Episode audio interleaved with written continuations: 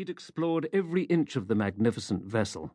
Steerage was not nearly as opulent and luxurious as first class or even second, but the entire ship was brand new, clean and freshly painted. And, he reflected ruefully, he'd only seen a grand total of three rats, far fewer than he and Daniel had chased out of the abandoned print shop they had made their home back in Belfast. Belfast. It already seemed a million miles away and a hundred years ago. Make a life for yourself. Mrs. Rankin's words echoed in his mind. Did Paddy even deserve a life after what his heedlessness had done to Daniel? Perhaps not. But the world continued to turn, and the ship continued to sail. He had to live in the here and now, not in the past. If surviving made little sense, the alternative made that much less. So, to the matter at hand. He needed somewhere to go, a place where Lightoller and the other officers would not find him. But first, he had an errand to run. He found a companion stairway that led up to E deck and hurried forward along the wide corridor nicknamed Scotland Road. As he walked past crew members, he fancied that their eyes were scanning him. It made him nervous. But, he reasoned, the stowaway had been last seen wearing a steward's uniform. Clothed as a third class boy, he should be safe enough, unless he ran into Lightoller or one of the sailors who had seen him up close.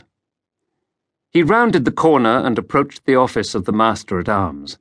Word had travelled around the ship that two second class passengers had been locked in the brig for attempted murder, most foul. Paddy knew all about it, because he was the one who had nearly been killed. Flattening himself to the bulkhead, he peered in through the doorway. The desk was deserted. Boldly, he took a step inside and turned to face the detention cells. There they were Kevin Gilhooly, brother of the most powerful gangster in Belfast, and beside him, a hulking bodyguard with a thrice broken nose, Seamus. You look good behind bars, Paddy said with satisfaction. These were the two who had killed Daniel and had recently tried to pitch Paddy off the top deck of the Titanic. You're a lucky little rat, I'll give you that, growled Gilhooly. But luck won't stop this boat from reaching New York, and then you're mine. And mine, added Seamus in a nasal voice. Paddy stuck his jaw out defiantly. You'll never touch me. You're going to jail for what you did. You think the Americans will be interested in what happened aboard a ship half a world away? Gilhooly shook his head. Enjoy your sweet voyage, boy. Use their gymnasium and have yourself a real Turkish steam bath. Because when I get my hands on you, you're going to squeal like your little friend in the Belfast shipyards. To hear Kevin Gilhooly talking about Daniel's murder, bragging about it, turned Paddy's rational thoughts into a blind rage. He snatched the pitcher of ice water from the desk and flung it at the cell. There was a crash as the glass shattered against the bars, sloshing a torrent of water and broken shards over Gilhooly. The shocked howl that exploded from the gangster's throat came as much from the icy deluge as from anger at Paddy. Guard! Paddy darted out of the office, moving away from Scotland Road, where crew members were sure to hear Gilhooly's bellowing and come running. He hurried up a small companion staircase past D deck to C and paused, catching his breath.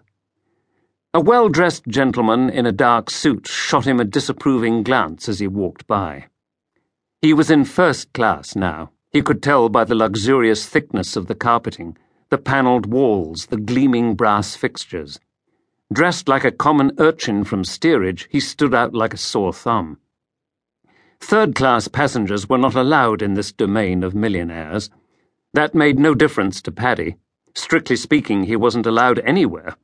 Still, if he were caught and questioned, sooner or later someone would realize that he and the mysterious stowaway happened to be one and the same. He had to get out of here. But where could he go? He couldn't head below. At that very moment, a search party could be forming on E deck, and going up would only bring him farther into the rarefied air of first class. He caught a flash of navy blue at the end of the passageway the colour of the officers' uniforms. Paddy froze. Light Lightoller? No, but not much better. Fifth Officer Lowe.